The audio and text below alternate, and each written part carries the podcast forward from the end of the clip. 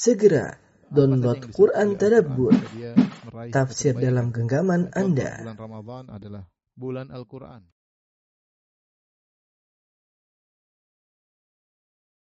Bismillahirrahmanirrahim. Assalamualaikum warahmatullahi wabarakatuh. Alhamdulillahi ala ihsani wa syukru lahu ala taufiqihi wa amtinani. Asyhadu an la ilaha illallah wahdahu la syarika lahu ta'ziman li sya'ni. Asyhadu anna Muhammadan abduhu wa rasuluhu da ila ridwani. Allahumma salli alaihi wa ala alihi wa ashabihi wa ikhwani.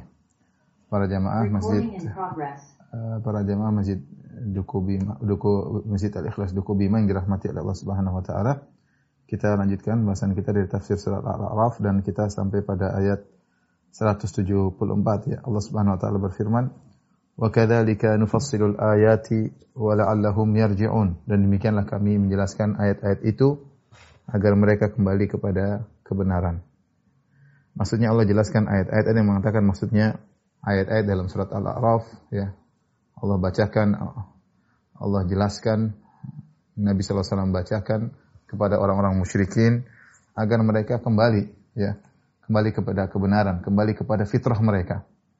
Ada yang mengatakan al-ayat maksudnya adalah al-mitsaq yang sudah kita jelaskan pada pertemuan lalu, perjanjian yang Allah ambil dari anak-anak Adam ya bahwasanya alastu bi rabbikum bukankah aku Tuhan kalian pencipta kalian? Qalu bala syahidna mereka mengakui diingatkan akan hal tersebut agar mereka kembali yaitu kembali kepada fitrah meninggalkan kesyirikan yang mereka lakukan.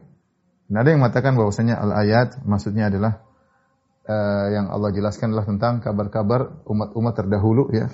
Kabar-kabar umat terdahulu yang di mana uh, Allah ceritakan bagaimana mereka membangkang kemudian mereka dibinasakan. Mereka membangkang, mereka dibinasakan agar uh, orang-orang yang mendengar tentang cerita tersebut bisa kembali kepada kebenaran.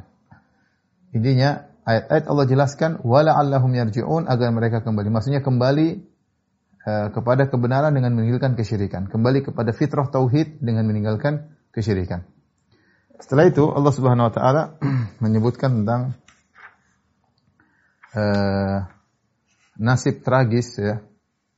Kisah ya seseorang yang telah Allah beri petunjuk lantas kemudian dia pun tersesat setelah mendapatkan petunjuk. Ayat 175 Allah berfirman, "Watlu alaihim naba alladhi atainahu ayatina fansalakha minha." Kata Allah bacakanlah kepada mereka berita tentang orang yang telah kami berikan kepadanya ayat-ayat kami, yaitu tentang ilmu, tentang Al-Qur'an atau tentang Taurat atau tentang Injil. Fansalakha minha. Kemudian dia melepaskan diri dari ayat-ayat tersebut. Fa'atba'ahu syaitanu fakana minal ghawin. Dia mengikuti syait, dia diikuti oleh syaitan, kemudian jadilah dia termasuk orang-orang yang sesat. Ayat ini uh, bercerita tentang orang yang telah diberi hidayah oleh Allah Subhanahu wa taala, kemudian dia meninggalkan hidayah tersebut. Dia meninggalkan hidayah tersebut karena uh, cenderung kepada dunia, karena cenderung kepada dunia. Para ulama uh, khilaf tentang siapa orang tersebut ya. Tetapi intinya orang ini memiliki sifat dia dapat hidayah kemudian dia meninggalkan hidayah tersebut. Maka banyak ahli tafsir mengatakan yang dimaksud adalah Bal'am bin Ba'ura ya. Atau Bal'am bin Ba'ur seorang uh, alim yang tinggal di zaman Nabi Musa alaihissalam. Kemudian dia mendapat hidayah bahkan dia termasuk orang yang dikabulkan doanya. Kemudian dia tersesat karena dunia. Ini pendapat sebagian ahli tafsir. Ya. Sebagian tafsir lagi mengatakan bahwa yang dimaksud adalah uh, Umayyah bin Abi Salt, ya, salah seorang yang hidup di zaman jahiliyah, kemudian dia tidak melakukan kesyirikan. Dia menjauhkan diri daripada kesyirikan. Dia dapat hidayah, ingin uh, dia tidak suka dengan penyembahan terhadap berhala. Namun ketika diutus Nabi Muhammad SAW sebagai seorang nabi dia tidak beriman. Dia tidak beriman. Ada yang mengatakan bahwasanya dia mencari kebenaran, setelah datang kebenaran dia malah tidak beriman kepada kebenaran tersebut. Sebagian ulama mengatakan bahwasanya dia ingin dia yang menjadi nabi. Dia menunggu kedatangan nabi, tapi ketika ternyata nabi tersebut bukan kenabian bukan pada tangannya, tapi Allah jatuhkan pilihannya kepada Muhammad sallallahu alaihi wasallam, maka dia tidak beriman kepada Nabi sallallahu alaihi wasallam. Demikian juga ada yang mengatakan ini turun ke tentang Abu Amir Al-Fasiq. Abu Amir Al-Fasiq dari uh, suku Al-Khazraj ya, dari di Madinah yaitu uh, suku Al-Khazraj yang dia seorang yang ahli uh, ibadah dan mengerti tentang uh, tauhid dan dia tidak berbuat kesyirikan. Namun ketika datang Rasulullah sallallahu alaihi wasallam dia cemburu, dia inginnya dia menjadi pemimpin, akhirnya dia uh, kufur kepada Nabi Shallallahu Alaihi Wasallam. Setelah dia dapat hidayah, dia tidak melakukan kesyirikan. Dia tidak melakukan kesyirikan dia menjauhkan diri dari kesyirikan. Tapi ketika datang cahaya kebenaran, dia malah meninggalkan. Uh, demikian juga Al-Alusi, uh, rahimahullah dalam tafsirnya Ruhul Ma'ani menyebutkan termasuk dalam hal ini adalah orang Yahudi. Kaum Yahudi yang berusaha mencari kebenaran, mencari kebenaran uh, dengan menanti kedatangan Rasul terakhir. Sampai banyak di antara mereka yang harus tinggal di kota Madinah, menetap di kota Madinah dalam rangka untuk menunggu kedatangan Nabi tersebut. Namun ketika muncul Nabi tersebut, ternyata bukan dari suku Bani Israel, maka mereka kafir kepada Nabi tersebut. Jadi datang hidayah, mereka mencari hidayah, setelah datang hidayah malah mereka meninggalkan hidayah tersebut. Ini Allah celak orang yang modelnya seperti ini. Watlu alaihim naba alladhi atainahu bacakanlah kepada mereka tentang kisah seorang yang kami berikan kepada dia ayatina, ayat-ayat kami. Fansalakha minha. Fansalakha minha artinya dia keluar dari uh, ayat-ayat kami. Yaitu dia yang bukan Allah yang mengeluarkan dia dari hidayah, tapi dia sendiri yang keluar dari hidayah karena perkara dunia. Ya, dan insilah itu asalnya adalah seperti ular yang keluar dari kulitnya. Ular keluar dari kulitnya, ya, dia sudah kulitnya, kemudian dia keluar dari kulitnya. Demikian insilah, dia yang keluar, bukan kulitnya lepas dari dia, tapi dia keluar dari kulitnya. Ya, sama seperti seorang yang sudah dapat hidayah, sudah dikenalkan ayat-ayat Allah, kemudian dia keluar dari ayat-ayat Allah. Jadi ini kisah tragis tentang seorang sudah dapat hidayah, kemudian dia malah meninggalkan hidayah tersebut. Ketika dia meninggalkan hidayah tersebut, meninggalkan ayat-ayat Allah, bau syaitan, maka syaitan mengikutinya. Syaitan menanti kapan dia sesat. Ini menunjukkan seorang ketika dapat hidayah tetap di diintai oleh setan, tetap diintai oleh setan. Kapan setan tersebut melihat dia keluar dari jalan hidayah langsung disambut oleh setan. ba'u syaitan. Fakana minal gawin karena dia sedang mencari dunia sehingga meninggalkan hidayah. Fakana minal gawin maka dia termasuk orang-orang yang uh, menyimpang atau orang-orang yang sesat. Nanti kita akan lanjutkan. Kata Allah Subhanahu wa taala, "Walau syi'na la rafa'nahu eh, biha." Kalau seandainya kami berkehendak, tentunya kami akan tinggikan derajatnya. Walakinnahu akhlada ilal ardi, tetapi dia cenderung kepada dunia. Wattaba hawahu dan dia mengikuti hawa nafsunya. Famathaluhu kamathalil kalbi in tahmil alaihi alhath. Dan perumpamaan orang seperti ini seperti anjing. Yang kalau kau usir anjing tersebut atau kau kau apa namanya halangi atau kau usir yalhath dia mengeluarkan lidahnya, menjulurkan lidahnya atau yalhath atau kau biarkan dia tidak kau tidak kau usir, tidak kau halang, dia juga tetap menjulurkan lidahnya. Dzalika mathalul qaumil ladzina kadzdzabu bi ayatina. Inilah perumpamaan orang-orang yang mendustakan ayat-ayat kami. Faqasasil qasasa la'allahum yatafakkarun. Ceritakan kepada mereka kisah-kisah agar mereka berfikir. Baik, jadi di sini Allah Subhanahu wa taala menyebutkan walau syi'na la rafa'nahu biha. Seandainya kalau kami berkehendak, kami akan jadikan orang yang dapat hidayah ini akan diangkat derajatnya dunia maupun di akhirat. Artinya kami akan buat dia beramal soleh, tapi ternyata tidak. Allah membiarkan dia dan dia keluar dari hidayah. Dan ini adalah peringatan kepada orang-orang yang sudah ada di atas hidayah agar tidak ujub. Ya. Karena seorang bisa tetap tegar di atas hidayah. Seorang bisa diangkat derajatnya di dunia maupun di akhirat adalah kehendak Allah. Makanya Allah mengatakan walau syi'na. Ini orang sudah punya ilmu sudah dapat hidayah. Kalau kami berkehendak, kami akan angkat derajat derajatnya dengan ayat-ayat tersebut. Tapi kami tidak berkehendak. Justru dia keluar daripada kebenaran. Dia tinggalkan ayat-ayat Allah Subhanahu wa taala. Kenapa?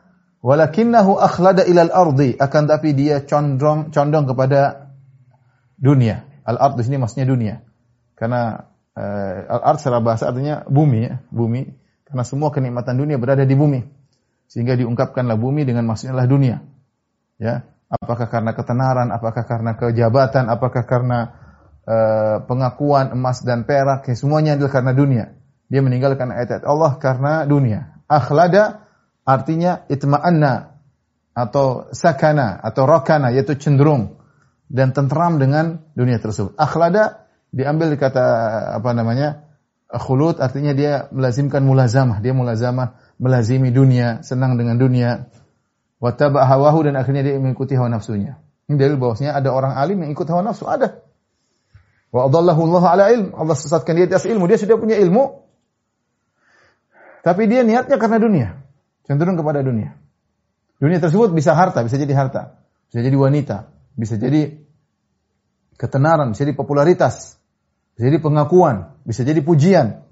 Ya. Gara-gara dia ingin dapat dunia dan mengikuti hawa nafsunya, maka dia keluar dari ayat-ayat Allah Subhanahu wa taala. Ini sebabnya dunia bahaya ya. Jadi seorang jangan tentram jangan merasa dia sudah berilmu. Ya, lihat ada orang-orang yang punya ilmu tersesat. Tersesat di atas ilmu. Ya. Maka kemudian Allah sebutkan famathaluhu perumpamaan orang seperti ini kama salil kalbi intahmil alaihi alha seperti anjing yang kalau kau usir atau kau tahan dia dia menjulurkan lidahnya. Au tatruku yalhath. Kau tidak usir pun dia menjulurkan lidahnya. Apa maksud dari uh, apa namanya tafsiran ini ya? Jadi perhatikan.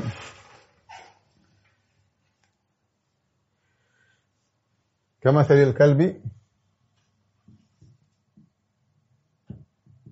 in tahmil alaihi yalhath atau tatrukhu yalhath.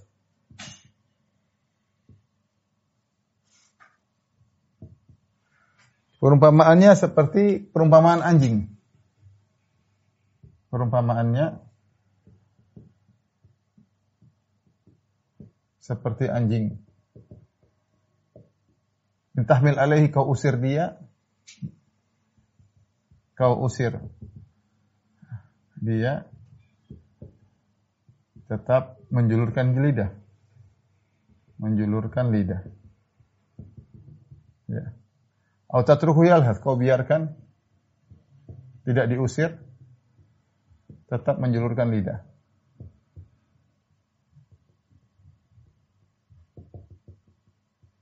Nah ini kondisi anjing, hewan tidak ada yang seperti ini, hanya anjing yang seperti ini. Selalu menjulurkan lidah.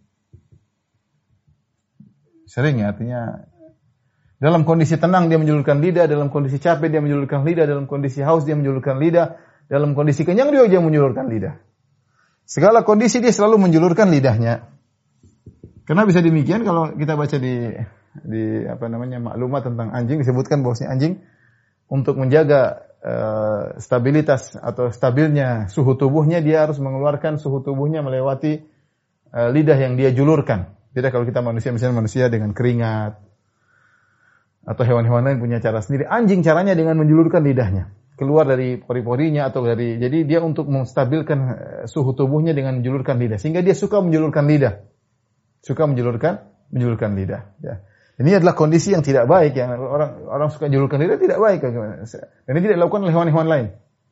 Tidak dilakukan oleh hewan-hewan uh, hewan-hewan lain. Nah apa maksudnya perumpamaan ini? Selalu menjulurkan lidah. Tentu ini adalah kondisi yang apa namanya kondisi yang menghinakan ya yang menghinakan. Menjulurkan lidah terus ya. Uh, jelek ya menjulurkan lidah. Tidak tidak tidak baik untuk dipandang. Nah, uh, Allah memperumpamakan orang yang sudah dapat ilmu kemudian ditinggalkan ilmunya demi dunia seperti anjing yang selalu menjulurkan lidah. Apa sisi perumpamaan? Ada beberapa pendapat. Sisi kesamaan. Ada e, tiga pendapat ya. Secara umum tiga pendapat. Tentu ada pendapatan, tapi saya sampaikan tiga pendapat ya. Yang pertama, ini pendapat jumhur. Jumhur ahli tafsir. Maksudnya demikianlah. Demikianlah kondisi orang yang sesat di atas ilmu. Dia sudah tahu masalahnya. Ya dinasihati atau tidak sama saja. Percuma. Dinasihati atau tidak sama saja. Seperti anjing yang kondisinya tidak berubah, selalu menjulurkan lidah. Tidak berubah, selalu menjulurkan lidah. Ini pendapat yang pertama. Sama seperti Allah Subhanahu wa taala, Sawa'un alaihim anzartahum am lam tunzirhum la yu'minun. Sama saja kau beri nasihat, peringatan atau tidak, mereka tidak akan beriman. Demikianlah orang sesat di atas ilmu. Percuma kau nasihati kalau ada ustaz sesat. Nasihati percuma dia ngerti. Ada ustaz murtad, percuma dia nasihati. Dia ngerti, dia sesat di atas ilmu. Dia ngerti kok. Dia melakukan penyimpangan di atas ilmu. Dia ngerti akan hal tersebut. Lalu itu percuma. Saat kondisi sama dengan anjing. Kau larang, kau cegah, kau usir atau tidak, dia tetap menjulurkan lidah. Intahmil alaihi yalhas atau tatruku yalhas. Kau biarkan dia, kau larang dia, dia tetap menjulurkan lidahnya. Kau biarkan dia tetap menjulurkan lidahnya. Ini pendapat pertama. Pendapat yang kedua disebut oleh Ibnu Katsir.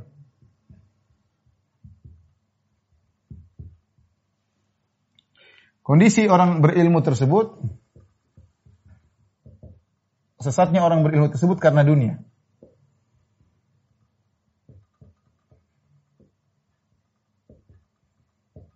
tersebut karena dunia. Tadi walakinnahu akhlada ilal ard. Walakinnahu akhlada ilal ard. Wattaba hawa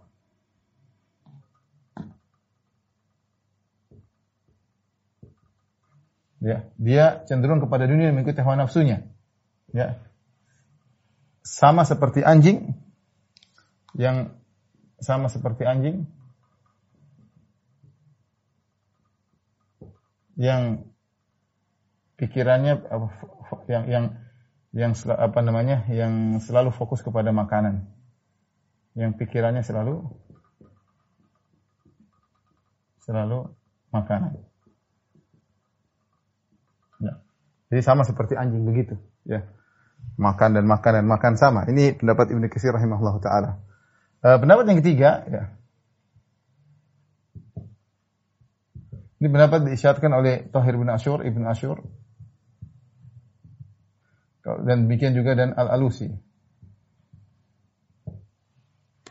Uh, mereka mengatakan bahwasanya anjing ya anjing capek menjulurkan lidah. Kita apa namanya sebagian hewan dia menjulurkan lidah ketika ketika lelah dia capek menjulurkan lidah. Anjing capek menjulurkan lidah. Ya. E, tidak capek juga tetap menjulurkan lidah.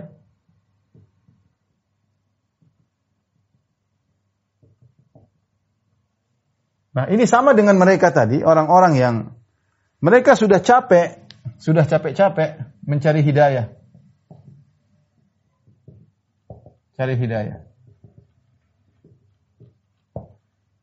Setelah dapat hidayah, setelah hidayah di depan mata, malah ditinggalkan. Ditinggalkan. Ini pendapat Tahir bin Asyur rahimahullah ta'ala. Ya makanya disebutkan cerita di Yahudi. Yahudi cari hidayah. Nunggu Nabi terakhir. Sampai datang bermarkas di kota Madinah. Karena mereka tahu Nabi tersebut akan berhijrah ke kota Madinah. Ketika yang ditunggu sudah datang. Fala maja'ahuma arafu kafarubi. Justru mereka kafir.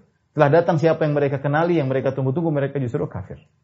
Tadi Umayyah bin Abi Salt sama.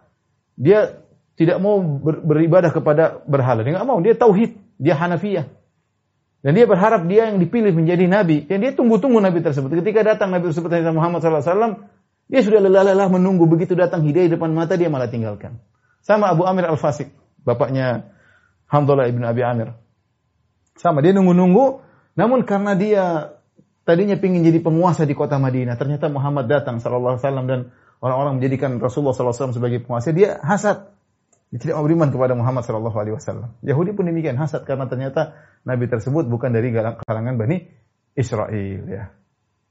Ya, sama seperti eh, apa namanya? Eh, eh, apa namanya yang lain. Jadi intinya intinya Ibn Ashur dan Al-Alusi ingin menggambarkan bahwasanya anjing ketika capek menjulurkan lidah itu wajar. Sebagian hewan capek menjulurkan lidah. Tapi yang anehnya, ketika tidak capek dalam kondisi kenyang pun dia menjulurkan lidah. Dalam kondisi kenyang nyaman dia pun tetap menjulurkan lidah. Nah sama seperti ini. Sudah susah-susah cari hidayah, lelah. Begitu dapat hidayah malah ditinggalkan. Sama, capek. Capek cari hidayah, capek malah ditinggalkan juga capek. Ya, tidak ada faedahnya sama seperti seperti uh, anjing. Ini uh, adalah contoh yang yang yang yang sangat tepat Allah Subhanahu wa taala berikan kepada kondisi orang yang sangat tragis, terhina, sudah punya ilmu, kemudian dia sesat di atas ilmu dan kita auzubillah kita jangan sampai demikian. Ya, sudah tahu ilmunya malah ditinggalkan. Dan ada orang-orang seperti itu. Ya, sesat di atas ilmu, sesat di atas ilmu. Tidak lain sebabnya apa? Karena walakinnahu akhlada ilal ard. Ada kecenderungan kepada dunia. Kalau dikorek-korek hatinya, kenapa dia seperti itu? Ada kecenderungan dunia. Sehingga apa ilmu yang telah dia miliki, dia singkirkan. Yang penting dia dapat dunia. Sedikit demi sedikit, dia tidak sadar. Semakin parah, semakin parah, semakin parah, semakin parah. Jadi liberal akhirnya. Baik, uh, hati-hati.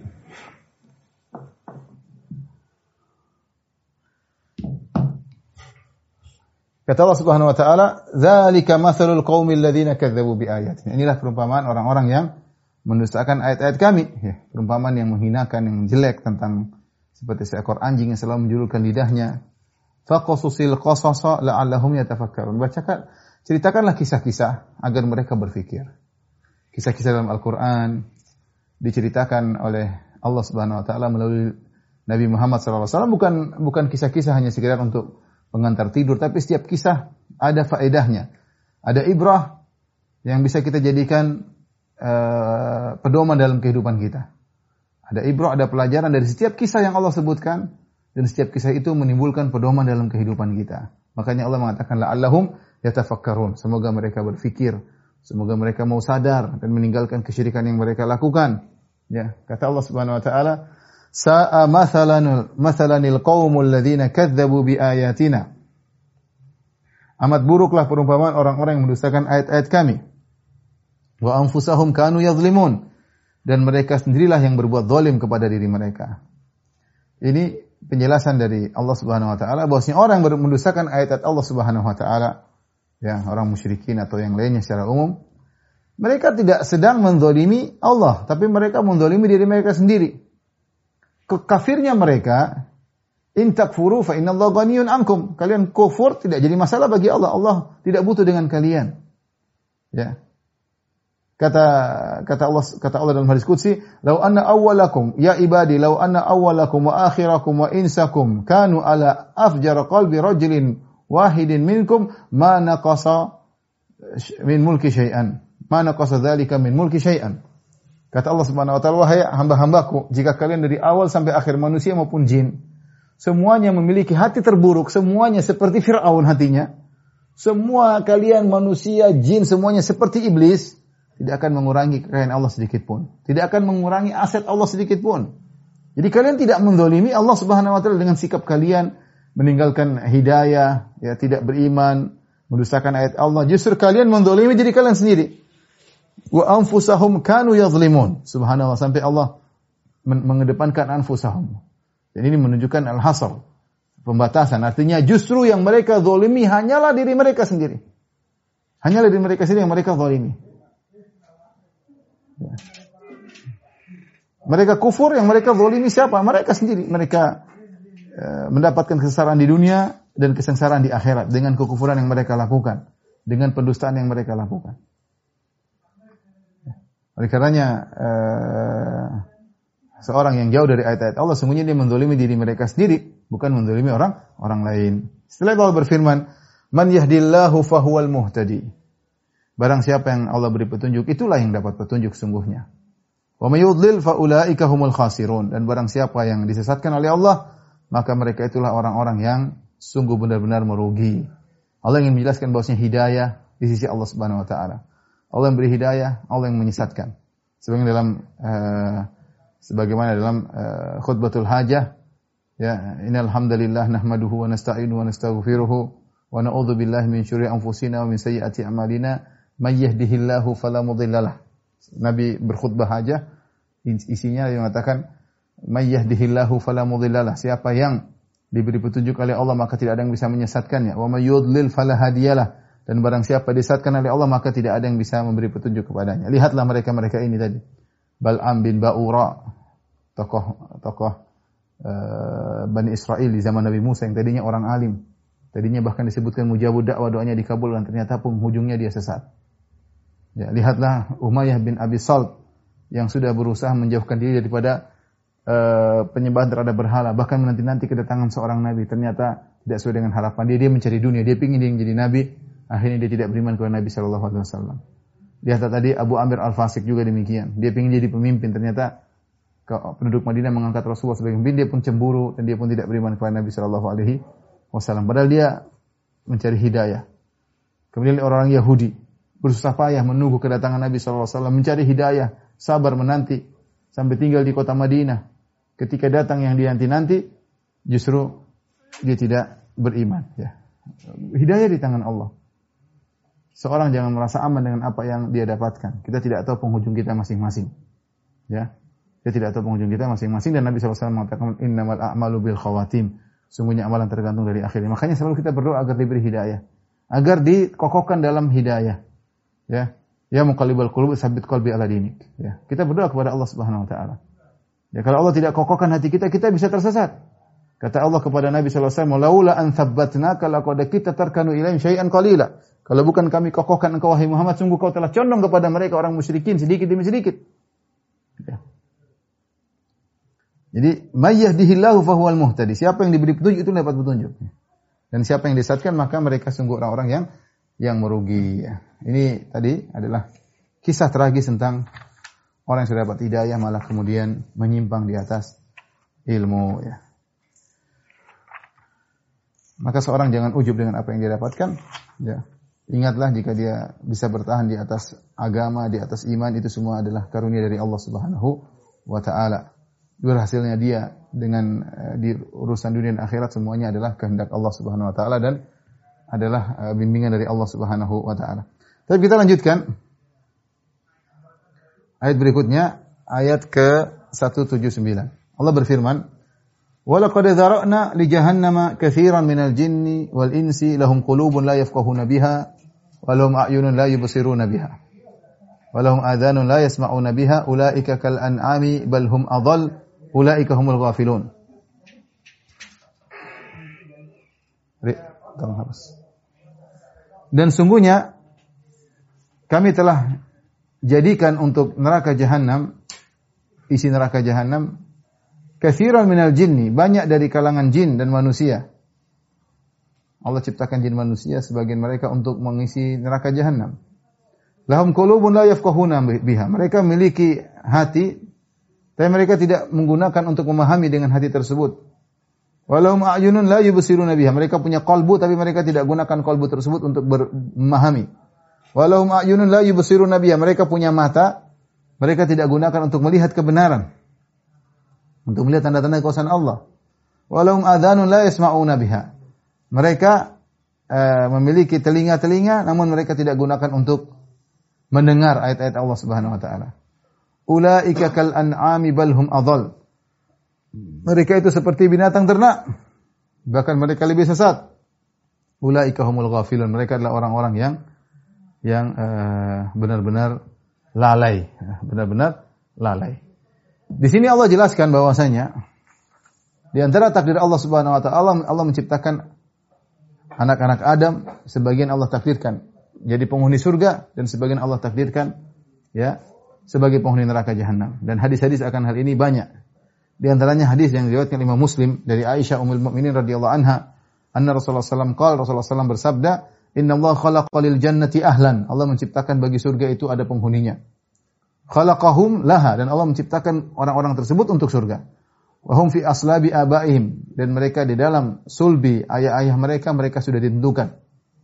Wa khalaqa nari ahlan dan Allah menciptakan untuk neraka juga ada penghuninya.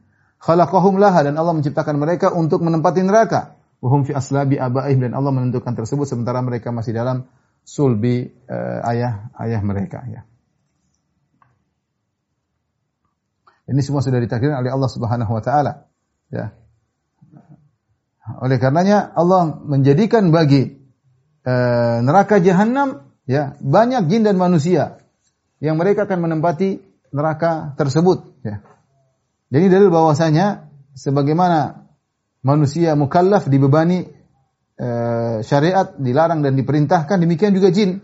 Makanya Allah berfirman, "Ma khalaqtul jinna wal insa illa liya'budun." Tidak aku ciptakan jin dan manusia kecuali untuk beribadah kepadaku. Karenanya sebagaimana ada manusia masuk neraka, demikian juga jin ada yang masuk neraka. Dan sebagaimana, sebagaimana ada manusia masuk surga, demikian juga jin ada yang masuk surga. Ya, makanya Allah berfirman, "Waliman khafa maqama rabbih jannatan, fabi ayyi ala'i rabbikuma tukadziban." Dan bagi orang yang takut kepada Allah Subhanahu wa taala dapat dua surga. Ya. Fabi ayyi ala'i rabbikuma tukadziban. Maka nikmat mana, nikmat Rabbmu mana lagi yang kalian berdua mau dustakan? Maksudnya jin dan manusia. Ya, jadi eh, jin dan sebagaimana manusia masuk surga, ada masuk neraka, jin demikian juga, ada yang masuk surga, ada yang masuk uh, masuk neraka ya. Kenapa mereka masuk uh, neraka? Allah jelaskan sebabnya, meskipun Allah takdirkan mereka masuk neraka, tapi ada sebab membuat mereka masuk neraka. Yang mereka lakukan, lahum qulubun la yafqahuna biha. Mereka punya kolbu namun tidak gunakan tidak digunakan oleh mereka untuk memikirkan ayat-ayat Allah. Ya mereka cerdas, tapi mereka tidak gunakan untuk mikir ayat Allah. Walau ma'yunun mereka punya mata, mata ada, tapi mereka tidak la yubsiruna biha, tidak mereka gunakan melihat ayat-ayat kebesaran Allah Subhanahu wa taala. Walau azan la yasma'una biha, mereka punya telinga namun tidak gunakan untuk mendengar ayat-ayat Allah. Mereka dengar tapi nggak masuk ke hati. Mereka melihat tapi tidak mengaruhi hati mereka, tidak menggerakkan mereka untuk beriman kepada Allah, tidak menggerakkan mereka untuk bertauhid, mereka tetap di atas kesyirikan. Padahal sebab-sebab untuk mengenal kebenaran sudah lengkap. Allah sudah kasih kolbu, Allah sudah kasih mata, Allah sudah kasih pikiran, Allah sudah kasih pendengaran. Tinggal mereka manfaatkan pada tempatnya. Namun tidak mereka gunakan masalahnya. Nah kalau demikian ceritanya, ulaika kala'na, maka mereka seperti binatang ternak. Binatang ternak apa yang mereka, ya, dunia yang penting mereka makan selesai. Ya. Kata Allah, waladina kafaru yatamatta'una wa ya'kuluna kama ta'kulul an'amu wa naru maswalahum. Dan orang, orang kafir mereka bersenang-senang di dunia, mereka makan doang seperti binatang ternak makan. Mereka seperti binatang ternak, makan doang. Kerjanya dunia, pikirannya dunia. Ya. Balhum adal, bahkan kata Allah, bahkan mereka lebih sesat. Mereka lebih sesat. Kenapa lebih sesat dari binatang ternak? Karena binatang ternak, mereka diberi insting untuk melakukan apa yang bermanfaat bagi mereka. Mereka diberi insting untuk cari makan, cari rumput, dan itu bermanfaat bagi diri mereka. Sementara mereka ini, orang-orang yang lalai, orang-orang kafir ini, mereka telah diberi sarana untuk mendapatkan manfaat untuk dapat keimanan, namun justru mereka meninggalkan keimanan tersebut. Mereka meninggalkan manfaat yang paling besar bagi mereka itu keimanan. Hewan masih mending. Manfaat bagi mereka makan dan mereka dapatkan dengan insting yang Allah berikan kepada mereka. Ini manusia diberikan hati, diberikan penglihatan, diberikan pendengaran. Apa tidak bisa berpikir bahwasanya batu tidak berhak disembah? Apa tidak bisa berpikir bahwasanya nabi manusia tidak berhak disembah, tidak pernah menciptakan apa-apa? Apa tidak bisa berpikir bagaimana berhala yang mereka bikin tidak berhak untuk disembah? Apakah mereka tidak punya otak untuk memiliki matahari dan bulan tidak berhak untuk disembah? Kenapa mereka menyembah? Atau otak mereka di mana? Kenapa mereka menyembah sapi? Kenapa mereka menyembah kera? Kenapa mereka menyembah hewan? Di mana otak mereka? Tidak punya hati untuk mereka gunakan berpikir, tidak punya mata untuk melihat kebenaran, tidak punya telinga untuk semuanya karena duniawi. Oleh karenanya mereka lebih sesat. Kenapa lebih sesat daripada hewan? Karena hewan mendapatkan manfaat yang penting bagi mereka, mereka meninggalkan manfaat terbesar itu tauhid. Ini sisi pertama kenapa mereka lebih sesat daripada hewan. Sisi pertama karena mereka meninggalkan manfaat. Yang paling penting itu manfaat iman, sementara hewan mendapatkan manfaatnya. Yang kedua, kenapa mereka dikatakan lebih besar daripada lebih besar daripada eh, hewan? Karena mereka memiliki sebab-sebab untuk dapat hidayah. Hewan tidak mendapatkan kolbu untuk bisa berpikir demikian. Mereka dapat kolbu. Mereka pandangan yang baik, mendengaran yang baik, kolbu yang ada. Seharusnya ketika mereka memiliki ini, mereka mulai dapat hidayah, justru mereka tidak dapat hidayah, justru mereka meninggalkan hidayah. Maka mereka itulah lebih sesat dan mereka benar-benar ghafilun, benar-benar lalai. Ya. Kenapa disebut benar-benar lalai? Karena sebab untuk meraih hidayah ada tidak mereka gunakan. Tidak mereka gunakan, jadilah mereka yang memenuhi neraka jahanam waliyadzubillah. Setelah itu Allah Subhanahu wa taala berfirman, Walillahil asmaul husna fad'uuhu biha. Dan milik Allah nama-nama yang terindah, berdoalah kepada Allah dengan nama-nama tersebut. Wa darul ladzina yulhiduna fi asma'ih dan tinggalkanlah orang-orang yang menyimpang dari kebenaran dalam nama-nama Allah ya sayujzauna ma kanu ya'malun dan mereka akan mendapat balasan terhadap apa yang telah mereka kerjakan. Kita bahas ayat ini. Uh, kata Allah walillah al-asma'ul husna fad'uuhu biha Fadharul ladzina yulhiduna fi asma'ih sayujzauna ma kanu ya'malun.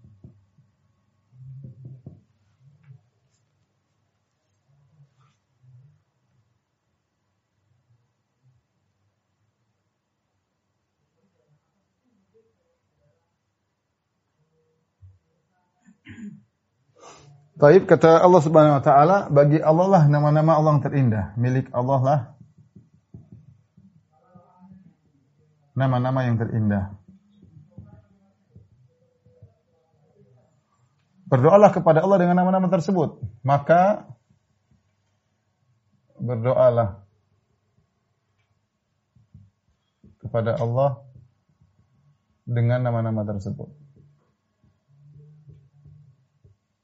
Dan tinggallah orang-orang yang menyimpang dalam nama-nama dan tinggalkanlah ya. Biarkanlah tinggalkanlah orang-orang yang menyimpang pada nama-nama Allah. Sayujzauna ma kanu ya'malun, mereka akan dibalas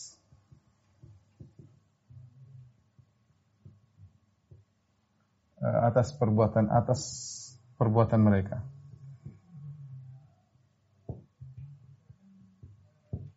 Baik. Walillahil asmaul husna, ini pembahasan sudah pernah kita bahas tentang nama-nama Allah yang terindah ya. Nama-nama Allah terindah tersebut tentu ada uh, syarat-syaratnya ya.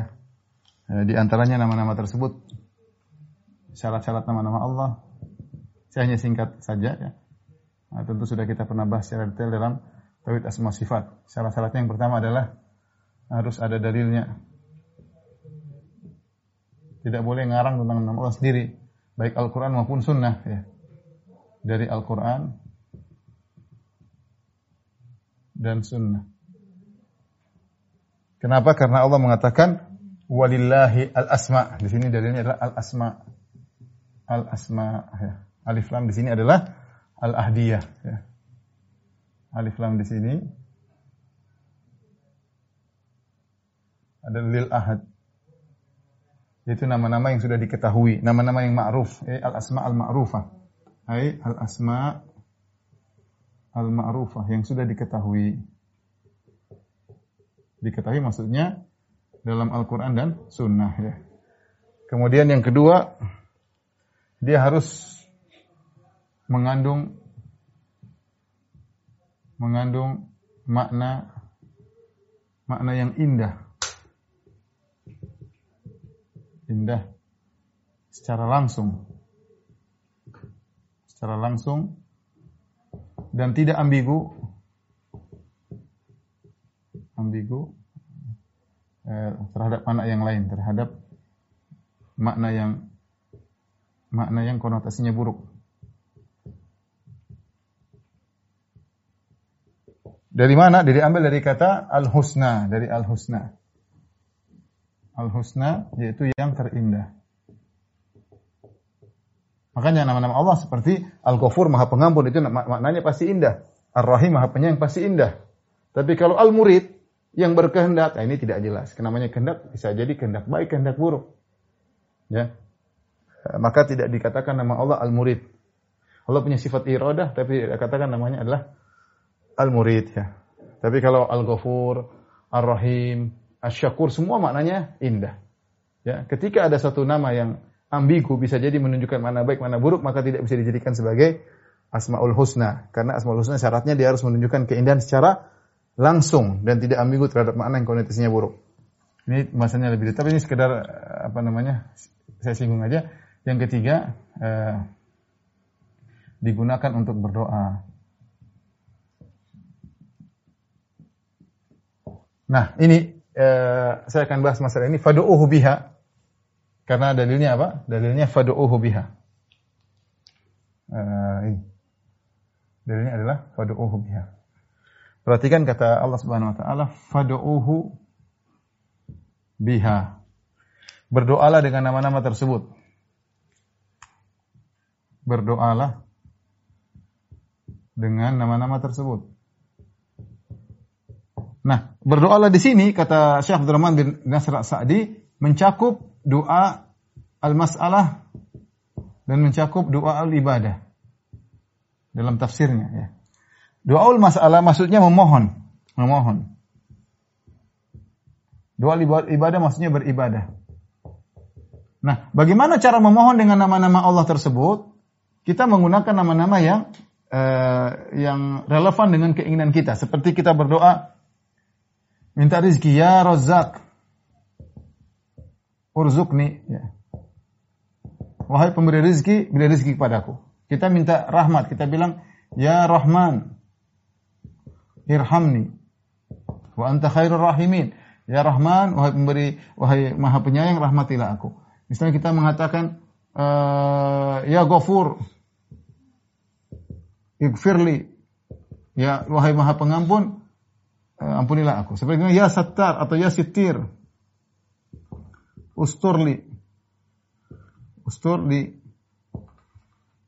ya ya Sattar, ya Sitir, wahai yang menutup aib, Ustur, misalnya Ustur aurati, ya. Ustur uyubi misalnya. Ya Allah, tutuplah aib-aibku. Dan seterusnya. Kita berdoa kepada Allah Subhanahu wa taala uh, dengan dengan bertawassul dengan nama-nama Allah tersebut, yaitu bertawassul dengan nama-nama tersebut, nama-nama yang relevan dengan permohonan kita. Ini cara berdoa dengan nama-nama Allah. Ada juga doa ibadah karena doa doa bisa jadinya maknanya adalah ibadah. Contoh firman Allah Subhanahu wa taala, "Wa annal masajida lillahi fala tad'u Allahi ahada." Sungguhnya masjid-masjid adalah milik Allah, maka jangan kalian berdoa, maksudnya jangan beribadah kepada selain Allah. Bersama Allah kalian beribadah selain Allah. Jadi doa terkadang maknanya adalah ibadah, terkadang maknanya adalah doa masalah permohonan. Nah, fad'uhu biha berdoalah kepada Allah mencakup keduanya. Kita memohon dengan doa masalah memohon seperti ini caranya dan kita juga bisa beribadah dengan Asmaul Husna. Contoh, contoh kita beribadah ya. Contoh beribadah dengan apa? Dengan As-Sami. As-Sami Al-Basir misalnya, dengan Al-Basir. Maha melihat, melihat. Ya, kita kita yakin Allah senantiasa melihat kita. Ini contoh. Kita misalnya ar-raqib. Maha mengawasi. Kita yakin Allah senantiasa mengawasi kita sehingga kita tidak macam-macam, ya. Seperti itu. Kita beribadah dengan nama-nama Allah. Contoh, kita beribadah dengan Ar-Rahim. Allah Maha Pengampu, Allah Maha Penyayang. Ketika Allah penyayang, kita husnuzon kepada Allah bahwasanya Allah Maha Penyayang. Ini contoh beribadah dengan nama-nama Allah. Jadi tidak mesti beribadah dengan Allah dengan hanya meminta, tidak. Dengan mengamalkan konsekuensi dari nama-nama tersebut. Jadi maksudnya ini dengan cara mengamalkan konsekuensi dari kandungan nama-nama tersebut. Kalau kita meyakini Ar-Razzaq ya sudah berarti kita bagaimana cara kita beribadah dengan Ar-Razzaq? Kalau doa masalah kita minta, ya Razzaq urzuqni. Tapi kalau dengan doa ibadah yaitu kita meyakini hanya Allah yang beri rezeki ketika kita kerja, kita yakin bos kita ini hanyalah perantara, sumber rezekinya di atas. Ya. Jangan kita bergantung hati kita kepada bos kita, meskipun kita kerja di kantor bos. Kita gantungkan hati kita kepada Allah karena kita tahu Allah adalah Ar-Razak. Ini contoh uh, fad'uhu biha. Kemudian tinggalkanlah orang-orang yang melakukan penyimpangan, ilhad. Perhatikan sini ilhad. Al-ilhad. Sama dengan penyimpangan. Al-ilhad itu dari dari makna lahat. Lahat artinya mail, yaitu kecenderungan, kece, kece, apa, kecenderungan ya, mail miring. Tidak seperti uh, istiqomah. Kalau istiqomah lurus. Seperti liang lahat. Liang lahat itu apa? Liang lahat itu kalau kita di bawah namanya syak, kalau di samping namanya lahat, dibuat miring itu namanya lahat. Jadi ilhad artinya penyimpangan. Penyimpangan itu tidak tidak tidak tidak tepat. Apa sih penyimpangan dalam asma dalam nama-nama Allah apa saja? Contoh misalnya, contoh misalnya kaum musyrikin yang menolak nama Ar-Rahman. Kata Allah Subhanahu wa taala, "Wa idza qila lahum usjudu lirrahman qalu wa marrahman? Anasjudu lima ta'muruna?" Wa zadahum nufura. Ya, dalam surat Al-Furqan. Ya. Qalu wa marrahman? Kata mereka, apa itu Ar-Rahman? Ketika dikatakan sujudlah kalian kepada Ar-Rahman, kata apa itu Ar-Rahman? Mereka ingkari nama Ar-Rahman. Mereka enggak mau.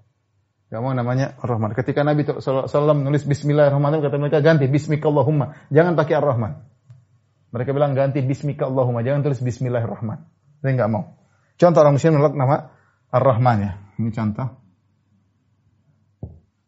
Kemudian contoh misalnya menjadikan uh, apa namanya nama-nama uh, Allah. Untuk nama-nama berhala. Ini juga orang musyrikin. Seperti mereka mengatakan uh, alman apa namanya? Uh, afara'aitumul lat wal uzza wa manata tsalitsal ukhra kata lat dari Allah diplesetkan jadi al-lat ya.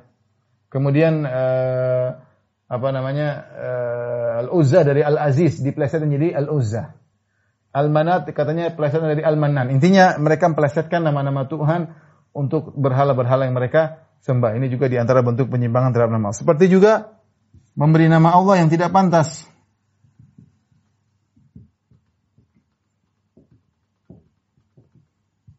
Ya, seperti Al-Ab, Tuhan Bapa. Ini tentu tidak benar, Tuhan Bapa. Enggak ada Tuhan Bapa, Allah tidak Tuhan Bapa. Ya. Atau namanya mereka namakan misalnya uh, al-illatu tamah seperti orang-orang falasifah. Mereka namakan illatu tamah dengan maksud bahwasanya ini sudah kita bahas masing sifat bahwasanya uh, al-ma'lulnya muncul bersamaan dengan illah. Sehingga mereka mengatakan alam adalah azali bersama Tuhan. Mereka namakan dengan al-ilah at-tamah. Sebab yang sempurna, di antara kesempurnaan sebab tersebut, Tuhan dan alam berada secara, kebersama, secara bersama. Ini tentunya kekufuran. Ini tentu tidak benar. Di antaranya adalah misalnya Mu'tazilah yang menolak kandungan makna-makna. Makna nama-nama tersebut. Karena mereka menolak sifat. Ini di antara contoh tentang penyimpangan dalam nama-nama Allah Subhanahu wa taala. Kata Allah, "Sayujzauna ma kanu ya'malun." Mereka akan dibalas akibat perbuatan perbuatan mereka ya. Jangan disangka bahwasanya berbicara tentang nama Allah asal-asalan. Tidak. Seorang berbicara nama Allah harus dengan dalil. Kalau tidak maka akan dibalas perbuatan mereka pada hari uh, kiamat kelak. Allah alam bisawab demikian saja apa yang saya sampaikan kurang saya mohon maaf wabillahi taufiq hidayah. Assalamualaikum warahmatullahi wabarakatuh.